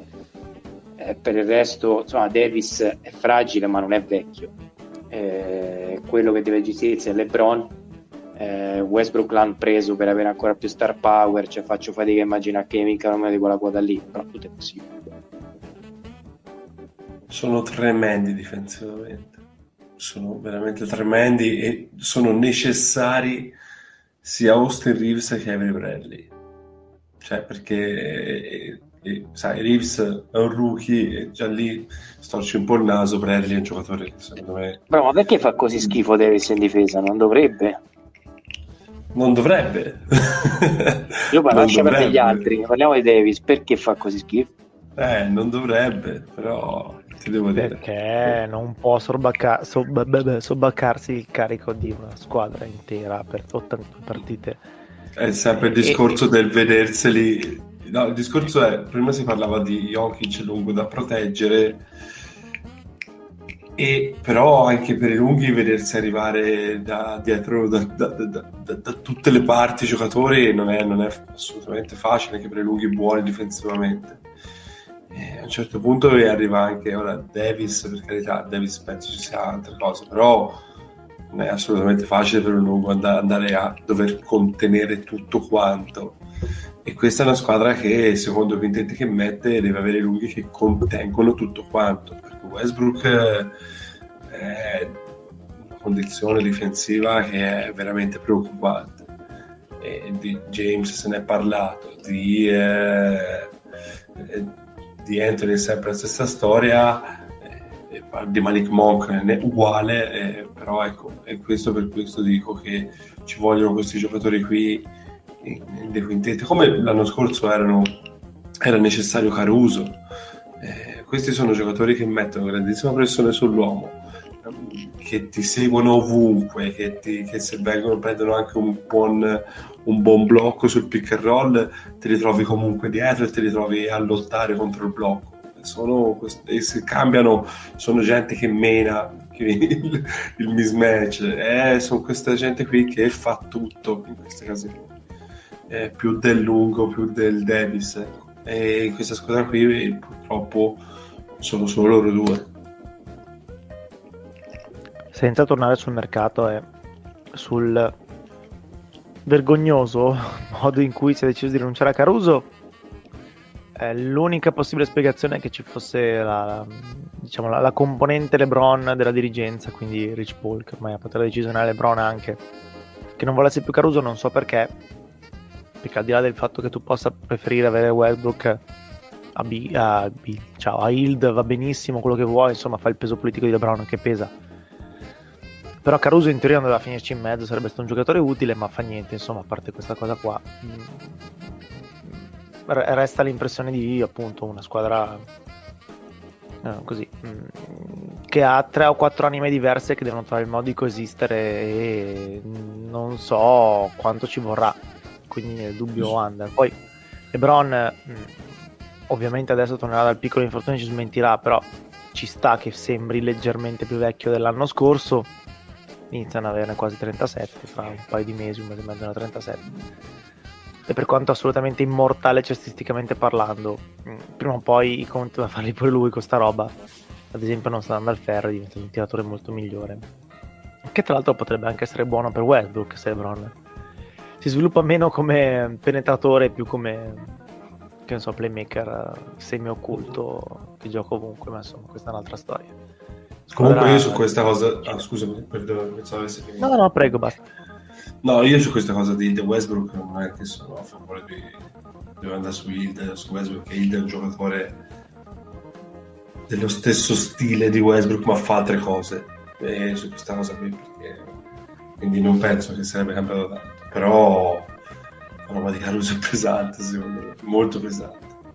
per quello che serve a questa squadra qui, sia l'attacco che, che sia in difesa, scusatevi, ma anche l'attacco.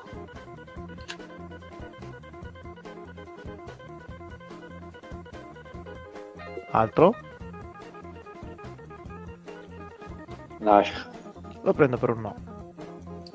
Ma dimmi. Nessuno di voi lo, li vede favoriti a vincere? Sì, ma se si parla... Allora, favoriti, favoriti a no. vincere... Favoriti a vincere no. Cioè, della serie, se dovessi capire i soldi... Possono sì, esatto. Come, ma che poi fondamentalmente è quello che ha detto te Nick eh, inizialmente. Eh, quindi per questo... Eh, questa roba qui, che sono... Cioè, sono esperti che nel giro del, del playoff possono dire ok, qualche cosa muovo per quanto riguarda la difesa, qualche cosa, non tutto, perché io penso che strutturalmente questi non possono fare quello che poteva fare la squadra che vinse il titolo della bolla. Però ecco, ci de- devono esserci tanti incastri quelli interessanti. Diciamo che secondo me se deambulano tutti quelli importanti, cosa che non hanno fatto negli scorsi playoff, e quindi sono al me- non dico al meglio, ma sono in condizioni normali, vanno battuti. Eh, lo sappiamo tutti come è successo nella, l'anno scorso, che magari cioè, poi magari su squadre c'è quello che te scaviglia, cioè nei playoff tutto un altro pianeta, e improvvisamente potresti trovarti LeBron che gioca per giocare. Auguri. Eh, però sì, si possono vincere, de- definire naturali, cioè favoriti naturali è oggettivamente eh, stonato, però cioè, secondo me non va nemmeno corso il rischio contrario, cioè quelli tre, tre, diciamo eh, considerare una barzelletta, perché secondo me gli si sbaglierebbe. Condivido. A inizio settimana sono stato ospite di, di Lake Show, programma i tifosi Lakers. Loro parlavano della possibilità di taglio per DeAndre Jordan, che come ho detto mi sembra un po' estrema, però va tenuta sott'occhio, mh, anche in ottica liberare spazio a roster per un possibile taglio altrui. Eh, l'altra cosa è che l'unica altra occasione in cui LeBron si è trovato una squadra diciamo non estremamente soddisfacente, tolta la scorsa stagione che va un po' a fatti suoi, la squadra è completamente stata ribaltata alla sì, trade non, deadline, non ricordatevi Cavs con, con esatto Wade che è diventato Isaiah Thomas e cose di questo tipo qua. Quindi mh, mi aspetto in ogni caso che la faccia dei Lakers cambierà eh, notevolmente, nonostante sia già cambiata abbastanza, quindi anche lì giudizio sospesissimo, per quanto resti abbastanza convinto dell'under nel, nel grande schema delle cose, poi le sfumature saranno molto particolari. Westbrook screener interessante interessante, obbligato, vediamo quanto dura, quanto ci provano, quanto ci insistono sopra. Passiamo agli Utah Jazz, che sono la teorica favorita per la Western Conference, appunto insieme ai Lakers, avendo la stessa quota, cinquantadue e mezzo. L'anno scorso i Jazz hanno vinto l'equivalente di cinquantanove, ma ci ricordiamo specialmente la prima metà della regular season dei Jazz, che a un certo punto stavano tipo ventitré a due o qualcosa di simile. C'è un solo under tra tutti ed è Ronzulli, così per qualche motivo tutti i presenti sono over semplice, perché in redazione c'era l'over forte di Show. Eh, io che onestamente l'ho presa bene quando io ero ricordato quello per già ricordiamo la reazione sopra di Show. Eh, i Jazz sono la stessa squadra dell'anno scorso, Eh, con eh, i giocatori nelle condizioni fisiche di inizio regular season, non dei playoff quando erano tutti marci, eh, una squadra consapevole con la carogna sulla spalla, e che ha fatto una scelta abbastanza eh, radicale di rinunciare a Derek Favors per puntare su eh, cambi dei lunghi eh, small, quindi Rudy Gay e Pascal e così via, e poi vabbè Whiteside per averne un altro. Quella è coraggiosa, molto coraggiosa, Anche, anche solo verso l'idea del basket è molto coraggiosa. Comunque diciamo che mi ha stupito abbastanza trovare i Jazz sette vittorie sotto la quota raggiunta nella scorsa stagione. eh, Bookmakers hanno abbastanza palesemente inserito nella valutazione il discorso dei playoff, da cui i Jazz sono usciti bene ma non benissimo, eh, mentre in realtà forse credo, almeno parlo per me, in regular season vadano valutati come una corazzata della regular season, e poi il resto si discute eh, eventualmente in primavera. Quindi mi aspetto magari non ottanta vittorie su ottantadue, ma cinquantadue e mezzo è bassina per quello che mi sembra essere il livello dei Jazz attuali.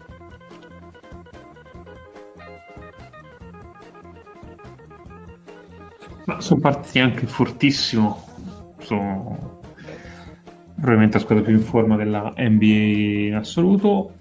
Mm, io credo che se, se c'erano dei dubbi erano dovuti dal fatto che sono usciti male, nel senso che i playoff hanno, sono stati eliminati da dei Clippers rimaneggiati e no, non fa un, un bel effetto, però cioè in regular season quante squadre sono in grado di fare una zona del genere? Tutti piccoli, con i piccoli che sono grossi abbastanza da prendere più rimbalzi degli altri. Sono veramente praticamente nessuna squadra, forse nemmeno più i Clippers perché hanno cambiato organico, quindi non, non ci fanno nemmeno più. Quindi io credo che restano una corazzata da regular season e possono fare discretamente male nei playoff, che poi sono limitabili per carità, perché eh, effettivamente quando metti le condizioni in cui o Gobert segna o le cose non vanno avanti, eh, può essere un problema, ma in regular season questa cosa quante volte può succedere, quante volte è un problema, e nell'arco di una stagione quante vittorie, sca- quante vittorie sposta, secondo me molto poche, quindi credo che sia una squadra molto molto solida. C'è la variabile Whiteside che potrebbe legnarli un pochino, ecco, non è che sono, hanno avuto dei ricambi che li hanno resi necessariamente migliori dell'anno scorso, però credo che grosso modo il livello sia quello. Ehm, aggiungo, sono partiti fortissimo e come diceva prima Fazza, che è un trend abbastanza comune in questo inizio, stanno tirando male. Se questi tirano anche bene è un problema perché è un problema perché questi sanno trovare tutte le sponde necessarie sempre per avere tiri bellissimi e sempre impenoriti. D'altronde hanno dei giocatori che sono eh, prima di tutto giocatori di vantaggi, ma che sanno trovare anche l'ultimo passaggio. Parlo di Donovan Mitchell in intervista, eppure i giocatori di, invece di passaggio, che sanno eh, mantenere vantaggi in maniera eccezionale. Parlo degli Ingots, parlo di Colle, che però sta bene anche nella prima categoria, ce n'è tanti. E poi c'hanno giocatori che possono uscire dagli schemi e ovviamente quindi l'identità è quello di Jordan Clarkson. Secondo me questa è una squadra completa, uh, offensivamente, difensivamente, e ora soprattutto quest'anno, come, come diceva appunto anche Faz, non, no Faz, scusate se mi sbaglio, eh, ha aggiunto anche la, la questione small. Ma vedi tu, uno di due ha i capelli, l'altro no, uno è toscano, l'altro no, ma uno no. È giovane, l'altro no, cioè vedi un po' tu. Non so. No, ma fai non come so, vuoi, vai avanti. Non l'ho detto, non l'ho sentito, ma ero disattento. E... Però sì, hanno aggiunto anche la dimensione small per quanto riguarda il numero cinque, che è necessario per Whiteside, che ragazzi non è assolutamente affidabile. E nelle partite vedi delle ottime statistiche, ma vedi, quindi vedi i punti, vedi rimbalzi, vedi stoppate, che già ora stoppa di coperta a livello soltanto di media, però vedi delle cose che mandano un po' fuori di cervello, eh. Almeno a me mi ha sempre mandato fuori di cervello purtroppo è, un, è proprio il fantasma del passato che torna sempre. Quindi.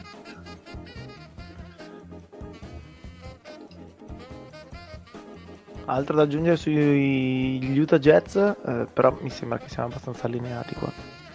No, mi, mi ricordi che ci ho messo, non mi ricordo. Over, over. Ah, ok, temevo di aver fatto una cazzata. No, no, vabbè, altrimenti l'avrei fatto notare. Va bene, con l'Ovest abbiamo finito, ci mancano le prime due dell'Est, che sono ovviamente i Bucks, che secondo i bookmakers sarebbero secondi, anche se ovviamente la quota era stata stabilita prima di una serie di questioni che sono sopraggiunte nel frattempo. eh, Bucks l'anno scorso cin- l'equivalente di cinquantadue, quest'anno quota cinquantaquattro e mezzo, eh, per un totale di un under che è eh, del, del qui, cioè del qui non presente Fleccio, che mi sarebbe piaciuto ascoltare. Per il resto tutti over, compresi i quattro over forti di Ronzulli, Berra, Mio e Lebro. Eh, io la faccio molto brevissima, anche se non è iniziata esattamente così, ma stanno facendo giocare i cadaveri perché non c'è Middleton e non c'è Holiday e non c'è altra gente, i Bucks credo che in questa regular season possano tornare sulle loro abitudini, quindi escludendo la stagione venti ventuno, macchina asfaltatrice della regular season, anche perché hanno una consapevolezza maggiore nei propri mezzi. Hanno comunque puntellato, diciamo, il roster con alcuni giocatori di rotazione eh, competenti, George Hill, Grayson Allen, Bobby Portis non lo scopriamo adesso, era già l'anno scorso, quindi comunque mi sembrano abbastanza destinati a dominare eh, la regular season appena saranno messi in ordine. Poi questo ovviamente non è un giudizio Eh, definitivo, non è necessariamente che sono i favoriti per il titolo o cose così, però per la regular season mi sembra che siamo abbastanza allegri, Ambra. tranquilli tranquilli secondo me allegri, tra... no, tranquilli perché sono una squadra Budenholzer è questo che il titolo, quindi però è secondo me l'allenatore più da regular season di tutti quelli che ci sono, per gestione, per minutaggi, per tutto quello che concerne appunto la gestione su ottantadue partite. È una squadra che nei punti topici può far girare tantissimi giocatori di ottimo livello, eh, nei punti sto parlando ovviamente della rotazione degli esterni, e stanno tutto questo senza Dante Di Vincenzo, che non è ancora rientrato se non mi sbaglio, correggetemi se sbaglio, se dico cavolate tutto quanto, eh, però per tutto il resto sono la stessa roba che si diceva di dei Jets, con la differenza che qui ci sono due stelle secondo me eh, consolidate e su cui gira tutto, che sono Giannis e Middleton, e poi tutto il resto di una squadra che sono fatti per fare gli scu- i giusti scudieri di, un, di una formazione che secondo me anche quest'anno a livello di, di regular season spazzerà un bel po' di gente.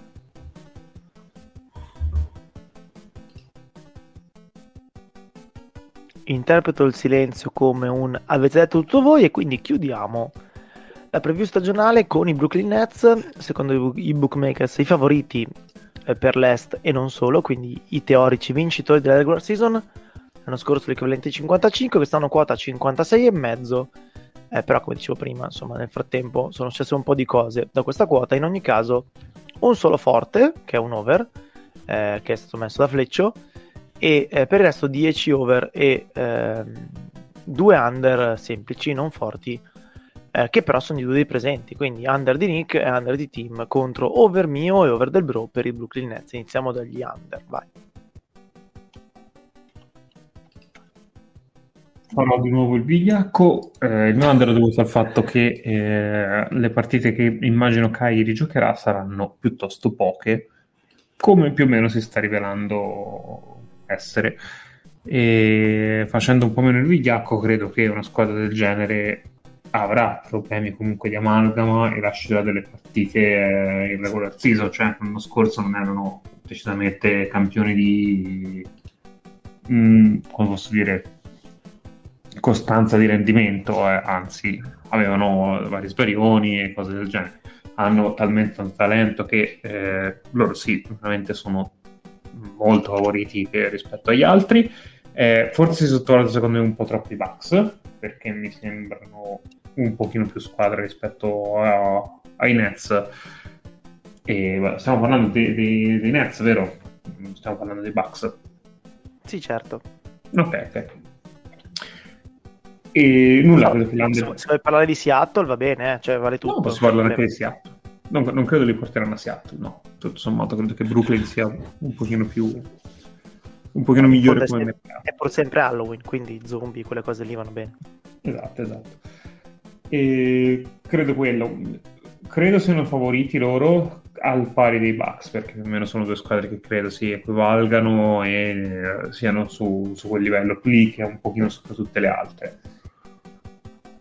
Loro potenzialmente hanno però il giocatore, forse ora come ora, che è il più forte di, di tutti, che durante quando, è, quando decide che non si gioca non ce n'è, non ce n'è per nessuno, non c'è nessuno che lo marca e, e tutte le cose del genere. Io... Harden, ho, ho visto già la gente che comincia a piangere perché ha ricominciato a tirare liberi e... dopo tre partite in cui eh, hai visto, è finito, è invecchiato, non tira più i liberi perché gli hanno eh, rovinato il giochino, bla bla bla, la partita successiva, vabbè, fa niente. No, io ho aggiunto, cioè, il mio Lander l'ho, eh, l'ho, diciamo, l'ho estrapolato anche in base a quello che ho visto l'anno scorso, che era una squadra che paradossalmente aveva beneficiato delle assenze dei big più che eh, essere penalizzata, nel senso che tutti e tre insieme non avevano mai giostrato, vuoi per infortuni, vuoi per problemi vari, e l'impressione è che comunque dovessero ancora miscelare un po' bene, eh, cioè abbiamo detto di tante altre squadre, ma dei Nets probabilmente sarebbe detto poco, cioè mh, evitare l'effetto on-off, cioè un'azione tu, un'azione io, e vedere se riuscivano a miscelare bene la grande qualità che avevano, perché la domanda era: sono tre attaccanti potenzialmente da novantanove giocando in N B A due K, cercando un paragone, riescono tre attaccanti da novantanove a fare un attacco da novantanove? La sfida era quella, e non, la domanda ancora rimane on the air perché non è possibile rispondere. Io avevo molta paura di come sarebbe rientrato Harden, più che altro perché dopo quella serie di infortuni che ha preso, secondo me è giusto che vada un po' che vede piombo e che parta lento. Spero che abbia fatto il lavoro giusto su quei muscoli, perché si è, ro- si è rotto troppe volte nello stesso modo, e quindi eh, eh, spero che i Nets abbia lavorato bene su quei muscoli, perché ne va di buona parte anche del reddito pro capite N B A. E eh, detto questo, il problema è che se ne, ne, ne manca troppo Irving. Eh, forse sono un po' corti a livello di star power, perché l'anno scorso son pa- è partito fortissimo eh, Durant, e eh, io dicevo ragazzi troppo forte, e poi praticamente a gennaio e febbraio era morto e si è ripreso pian piano, eh, ma c'aveva un, un, un, uno usage rate per due anni che aveva giocato terrificante. Ecco, io spero che quest'anno partano lenti, e da questo punto di vista mi conforta come sono andati all'inizio, ma che arrivino bene off, diciamo, lontano. Però ecco, non, non credo che sia compatibile sta visione con tante vittorie regular season. Ma sì, anche qui eh, credo che sia più un discorso di eh, ipotesi su come gestiranno le loro forze. Nessuno credo metta in dubbio il fatto che i Nets siano una contender, anche eventuali under forti. È più appunto un discorso di gestione di forze, necessità di riposarsi, e soprattutto per K D, che sarà per lunghi tratti della stagione credo da solo, eh, perché a parte Kyrie che non c'è, Harden probabilmente questa se la prende molto comoda, e quindi secondo me è, è quello il motivo per cui um, non, non c'è lo stesso ottimismo che c'è sui Bucks. Ecco, nessuno si sogna a dire che non sia una contender, una contender, e anzi credo che a parità di Eh, di salute, quindi di completezza del roster, in una serie tra i Nets e i Bucks prenderemo tutti i Nets o giù di lì, quindi insomma l'under è giustificato in questo modo.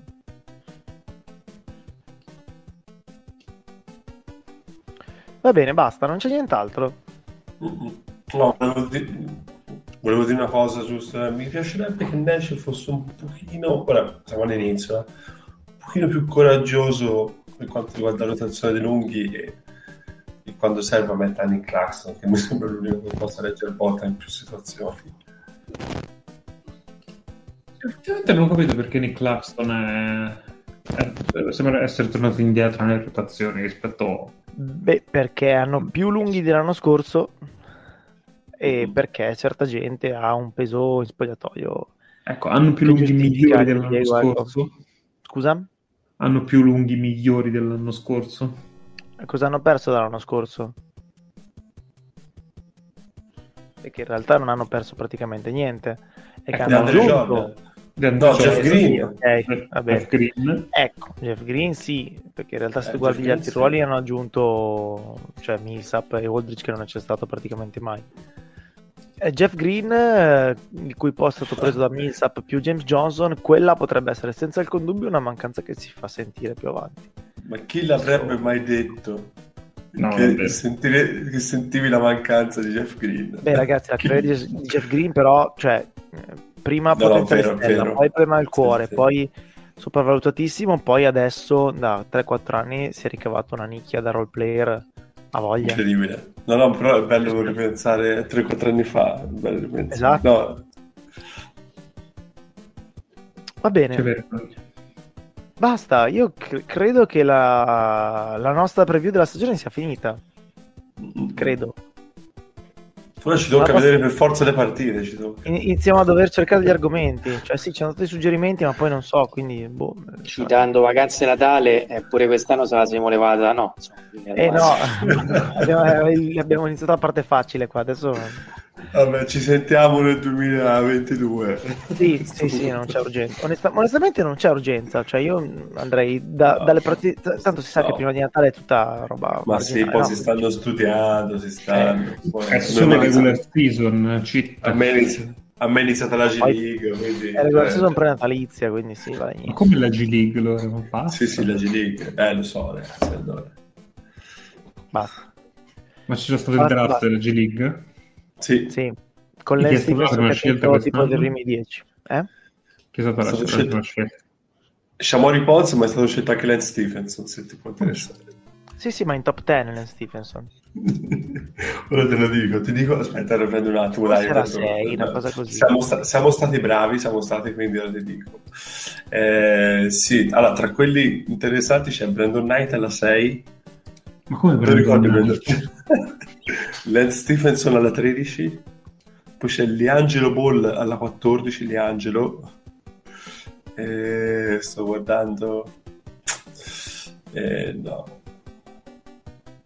poi no, penso che perché tu vorresti leggere tutti i nomi dicendo che sai qualsiasi cosa, ma no, poi vabbè, noi e gli ascoltatori, esatto, io, io so, purtroppo mi dispiace per me, perché se vuol dire che ho passato qualche cosa, però no, no. Ma come Brandon Knight?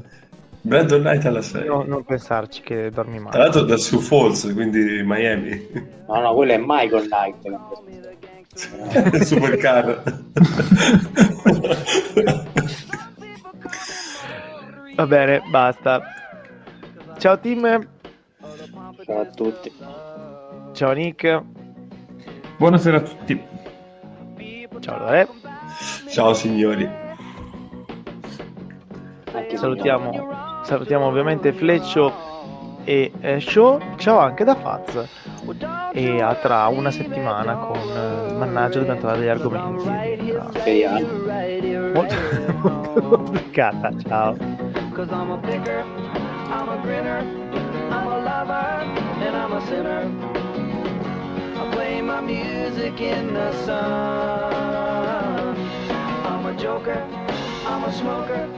I'm a midnight toker. I get my loving on the run.